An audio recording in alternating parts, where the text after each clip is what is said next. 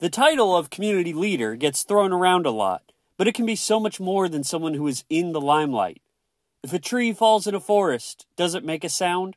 If a teenager is having fun at a party but doesn't post it to TikTok, did it really happen?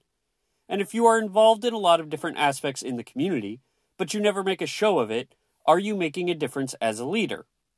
Today, we are going to see that that answer is unequivocally a resounding yes.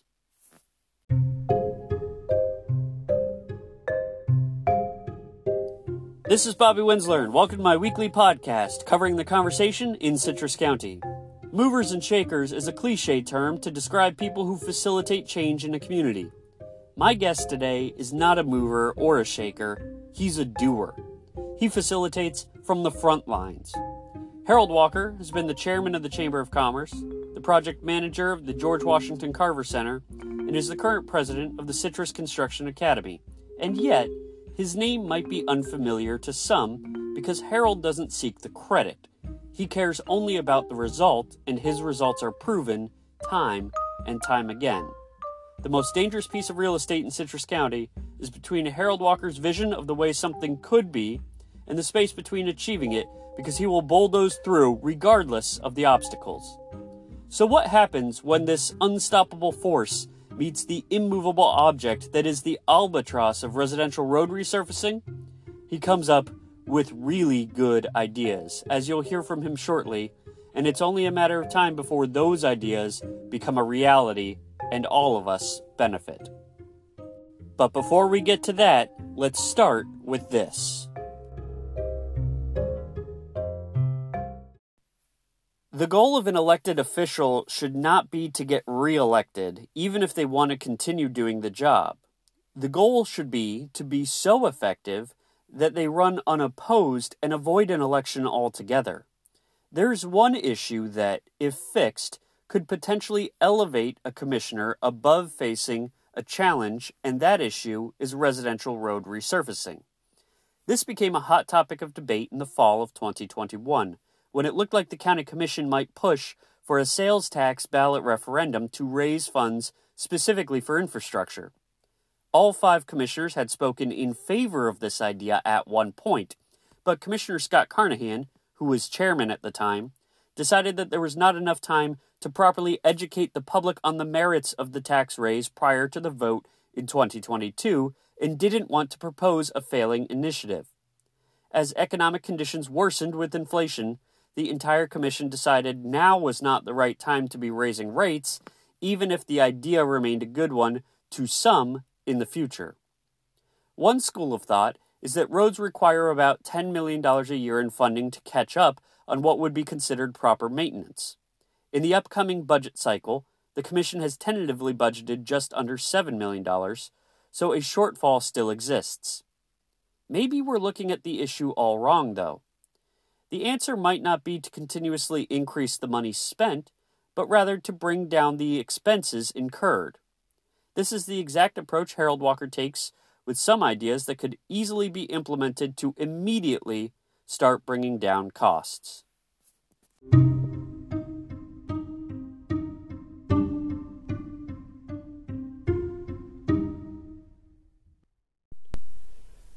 I'm joined now by a community leader, former chairman of the Citrus County uh, Chamber of Commerce, Harold Walker. Harold, thank you for being here today. You spearheaded the George Washington Carver Center project. Tell me a bit about how that idea came to be and how you made it happen. Uh, well, I, I'm retired from Duke after 34 years, but before I retired, I was on our diversity committee. And uh, we started a youth group at my church on Tuesday nights, and I never went through that part of Crystal River. I live in Citrus Hills, and so I would just go down that way. Well, I went down Cutler Spur, now Three Sister Springs Trail, and saw a concrete slab. And it said it was the George Washington Carver Community Center. I had no idea what it was, but I thought at, our, at the plant we needed to do something different than diversity than the things that we were doing. So I stopped in, I think it was like November 2010, maybe 2011, spoke to the people and said, What can I do to help? And then they came back and, and we sat down and talked about it. And then I just volunteered to be the project manager. It took us five years to finish it. Um, so it was kind of interesting. We redesigned the whole building. Uh, I just started reaching out to people in the community. I got probably about 10 guys from the power plant that knew how to put up metal buildings. I don't know how to do that, and uh, I call them men of integrity. They said they would help me, and they did. And we just every Saturday worked at it. I got donations from Bay Area Air Conditioning, um, Fly In Construction. Um, just so many people donated their time and talent and treasure. And at our church, that's what one of our priests talk about: time, talent, and treasure. So, um, you know, some people have a lot of time and talent, but they don't have any treasure. But uh, voluntarily, we worked every Saturday to put it up, and, and then at the end of it, we finished in five years, uh, debt free. And one of my big keys to doing that, I would set people up to, to succeed. We had guys working on the weekends on Saturday doing stuff for us. My wife bought me a trailer for Christmas. And on Fridays, I worked four tens. I was off on Friday. I would go to Ocala, buy metal studs, drywall screws, whatever I needed, and then Saturday we'd work. And so my whole goal was to scour eBay, Craigslist, donations, and like I said, we finished the building in five years debt free. And what a resource for the county and for the city of Crystal River it's been. And you're on now on to another project. You are president of the Citrus Construction Academy. Let's start with what you've accomplished so far before we get into the future. Can you take us through some of the accomplishments? Well, you know, we um, in 2016 I pitched this idea at a Fire Up Citrus thing for the uh, for the uh, chamber because I was working for a general contractor and we couldn't find people for our subs to go to work. So I pitched the idea for the construction academy. It was kind of slow going. Um, we didn't make a whole lot of progress at first, but here last in these last probably 18 months, we got a school bus that we got a, a, based on that we got a grant from Lowe's, and then Lowe's gave us the money to get the bus wrap, buy the tools. We've taken it to the Boys and Girls Club. We've taken it to churches for uh, like a day, uh, like a morning making tools and stuff.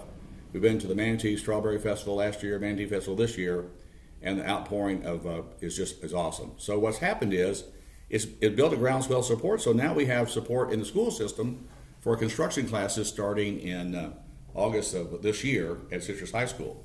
So um, in fact, we've been trying to work on room 507, where the room's going to be, to get it all get it all turned around. Um, we put in for a grant with the state. Haven't found out if we're going to get it yet or not, but we feel fairly confident that. Uh, I was at a meeting with the chamber and was talking to Senator Senate President Wilton Simpson and said, "Here's what we're trying to do," and he said he's all for that. And so we put in for the grant two hundred fifty-three thousand two hundred dollars, redo the classroom, buy new equipment, uh, get it all set up, and. Uh, we've been working with Thomas Kennedy on the school board, and he brought up a good point that we're not out there. To, the school's not out there to provide construction workers; it's out there to provide opportunities for kids. And in fact, our name badges now say building opportunities. That's what we want to do. We, you know, some kids may not go into construction, but we want to give them that option or at least learn those life skills. That's great. And you're here to talk about roads today, but I it's such a great project. I want to ask you one follow up. What are your goals for the future of the Construction Academy? Um, when I was at the plant, when I when I was the instrument shop manager, my goal was for, to have the best shop in the in the at the at the plant, one of the best shops in the company, and one of the best shops in the in the, sta- in the, in the country and uh, we were able to accomplish that. I got a, a, a, little memo, not a memo type thing from the uh, uh organization, said it was the best I&C shop they'd ever seen. So my goal is for the for the construction academy is to be the best academy in Citrus County. That's the first goal. The second one is be a, in the area one of the best construction academies, and then and be recognized as such. So uh, our goals is to get kids to come in and, and learn some life skills about how they how you rehab a house and stuff. As a matter of fact, the, the last presentation I did October for um, Fire Up Citrus was probably two to three years down the road, take the, the, the, students from the construction academy and go rehab a house, like in Beverly Hills. Pick the worst house in a good neighborhood and redo it. And they'll learn about escrow, down payments, interest rates. You know, uh, when you do a repair, what's the what's the what's the um, um, I can't think of the word, but resale, not resale, but uh, what, what value does it add to the house? And so uh, after that, one, uh, the presentation in October, I had realtors, mortgage brokers, and general contractors say, come to me and said, when you form your board, advisory board to help with that, let me know. I want to be on it. So it's one of those things where we can where we can show the kids and uh, what they can do. And uh, every construction academy in the area, uh, in the state and across the country, has seen phenomenal results with kids learning how to do something contrary to popular belief. They will pull their head up from a phone. They will learn how to do something. So uh, and, and actually, the Construction Academy in San Antonio, Texas, found the kids who actually went to the Construction Academy but didn't go into construction, who went on to college, actually did better in college. So. And that's an incredible stat. And we're well on our way to accomplishing those goals thanks to your leadership. It was at the Manatee Fest in front of the Construction Academy bus that you and I started talking about residential road resurfacing.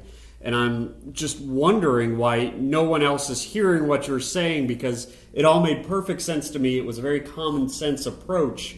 Can you take me through those steps that you see the county could consider in streamlining the residential road resurfacing process? Well, a little short story at uh, at the nuclear plant during outages when we shut the plant down for maintenance, we bring in a ton of contract workers, and uh, the president of the company at the time asked one of the contracting companies, said, "What can we do to save some money?" He said, "They, they said that's easy, just pay us," and he was kind of shocked. He goes, "We do pay you." He goes, "Yeah, eventually, but not not not concurrently as the work's going on." So we have to wait to the very end of that to happen. He said, "What can we do differently?" He says, "Let us let us trust each other on the invoices, billable hours, and stuff, and pay us every week." He said, "The reason why that is we have to go borrow that money to go pay those workers, and so that adds cost to the process. That doesn't save you any money, doesn't save us any money, because we don't have millions of dollars laying around in what what uh, some companies would call working capital. So they have to go float those loans." He said, "If you could just pay us as the work is being done." We'll pass that savings on to you. We'll cut the rate. And he's like, because he goes, you're going to pay us anyway. You're going to pay us anyway. Why not just pay us faster and save some money? So I looked at that idea and I, I kind of apply it to roads uh, because what happens is you have to do you have to pave so many roads and then the county or the city pays you for it, right? Well, that may take some time. By the time all that work is done, um, it was kind of interesting. The other thought I had was, what's it cost to break even on a road? So, like for example, if you pull into a subdivision and there's 20 miles of roads, and the guy goes, and the construction company says, you know, God, 20 miles of roads just kills us. Why? Because that's just below our break-even point. By the time we get the labor, the materials, the equipment there, we have to charge you more to make that up. So you know, if we add, you know, you may have a road around here that doesn't need to be paved, but it's not going to be paved for five years. Let us pave that one. Take that off your list for down the road, and now we can we can make some money. I actually called uh, the guy up in Tallahassee who's in charge of the Paving Alliance for pavers. He's like the lobbyist for them. And he said, you know, most companies have working capital, and because we discussed that idea, and they can cover all that. Well, some of your listeners may remember that DAB Construction went out of business, went, went bankrupt. And when I looked at what the county owed them in money, I don't know if that would have made a difference. But if you could imagine, you could have a company where they're getting paid on a regular basis, they're not having to float loans, they're not having to have a whole lot of working capital out there. So, uh, and the other thought is, in uh, W. Edwards Deming, the uh, the father of quality, he brought up a good point that some American businesses like to farm out 70% of their work to one company and 30% to another. Well, neither company can count on the work from that from that supply from that uh, that contractor. So now they have to hedge their bets. They can't go buy the equipment they need. They can't go hire the people they need because they may have to lay somebody off. So my thought, if you took that through it and you found a good good uh, paving contractor you liked, don't have them bid on the job Tell them they're going to do the work for Citrus County for the next five years. You've got all of our work. So they go, what? You got all our work. So now what they can do? They can go out there and buy that equipment they may need. They could go hire the people for the long term. Maybe provide better benefits, pay a little bit more because they're going to keep those people there. And now they're not running out there to bid bid this contract versus somebody who's out of state.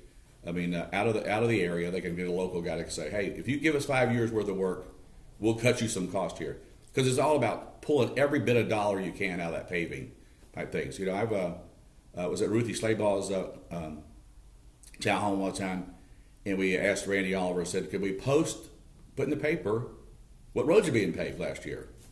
And uh, it turns out we talked to Jerry Mulligan and said, absolutely. So we posted that in the paper. I was really amazed by the Facebook comments because people were like, oh my God, my road's not being paved. My road's not being paved, you know. But I think, it, at least in my mind, with the constituents in the county, if you're if you're transparent to what you're doing that this is where the money's going, then people understand what's there. If they don't know what road's being paved next year or whatever, it turned out to be about 160 mile, miles of road. I actually took all the roads on that list, went to Google, mapped them out, put them in a spreadsheet, divided by 5280, and found out the miles. Later on, they posted that information. It was like I figured 156 miles.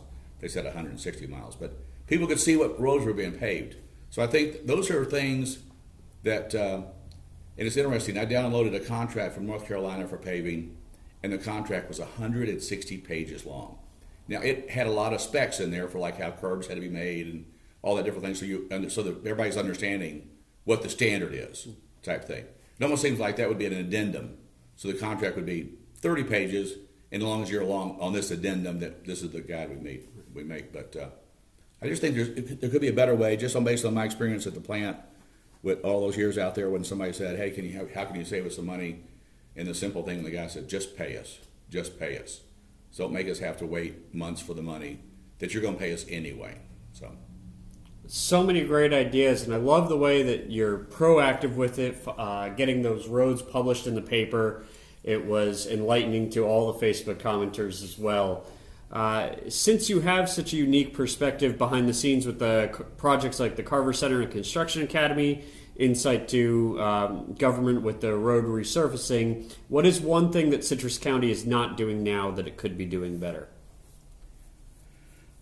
You know, you know, I, I uh, I, will just call it a pet peeve. I don't know. There's one thing we could do better. I, I, I, I'm, when I used to go to work, and now I'm working part time. I get to work at six in the morning. So when I'm driving to work in the morning, there's a lot of traffic lights out there that are, I'm just waiting, and there's nobody there. Okay, you're just like, because my view is, I ask sometimes some of the uh, people I know and county commissioners and stuff, what should be happening in an intersection, and they look at me dumbfounded. I'm like, cars should be moving through the intersection. Okay, that's what should be happening. When you see all four sides sitting there and there's no cars going through the intersection, then maybe we need to do something different. I know there's artificial intelligence. I think it's down in Manatee County that's put, been put together for their uh, traffic lights that automatically adjust to the traffic. And that really comes up with, for hurricane evacuation, where the program can see what's going on and going, okay, I got a lot of cars going north, I got a lot of cars going south, or whatever it is, and reprogram itself. Now, I'm not saying every light in Citrus County needs to have it uh, changed, but I know that the guys out there are doing garbage trucks at five in the morning, and uh, UPS guys or bread deliveries or whatever wishes the traffic lights. Some of them are blinking lights at those times. I just think there's an opportunity there to kind of make our life a little bit easier. Um, I'm excited about the stuff I see in Crystal River, the, the water park, all that kind of stuff. The uh, splash pad. Uh, I was I helped a little bit on the uh, on the pump house uh, right there at the end, and uh, Robert Holmes and I did a lot of work with his grandson Bo. And in fact, his grandson Bo thought that was my house. We went there. Someone goes, he told his dad, "We going to Mr. Walker's house?" And they, they laughed. No, we're going to the pump house. But um, uh, I think just the transparent. I think transparency. I think when Randy and them posted that on the on Facebook, I mean on the on the Chronicle and online, people could see what was happening. You know, they'd like to see what's going on, what's happening with their money, what's happening with their resources, and because uh, sometimes you go down a road and see it repaved, and you're going, why did they repave this road? You know, not this road, this other way. I guess the other thing that pet, uh, could be done better is our formula for paving roads is based on how rough the road is and the number of houses on the road. And I kind of think that should be the, how rough it is versus how many cars pass on that road. Because in my neighborhood, there's a road to the side of me that has no houses on that road because it's, it's a side street, kind of a side street, and there's people, all houses all down it. I was teasing Ruth one day. I said, "Is there a limit on on on um, on um, pothole repair?" I mean, at what point do you, do you stop and go, okay, 30% of this road has been has been pothole fixed. Okay, is there something somewhere along the line? This road's getting a lot of traffic and stuff like that. So I think just how we pick the roads to be, uh, be repaid would be a big step. Yeah, a subtle change from number of houses to amount of traffic, but it just makes so much sense. Yeah, but I think you know if you're looking for constituents and probably people approval, if there's a lot of houses on that road, well then a lot of people are happy. Right. You know, if there's no houses on that road, you're like, why are we pay, repaving it? Well, people are, the traffic on that thing is tremendous, you know, type thing. So it's, I can see, I can see the uh, proponents of both ways, but I can see, to me, it makes more sense on traffic wise because the, house, the roads that have a lot of houses on it are also going to have traffic on it. Great. Harold, thanks for joining us. You're quite welcome.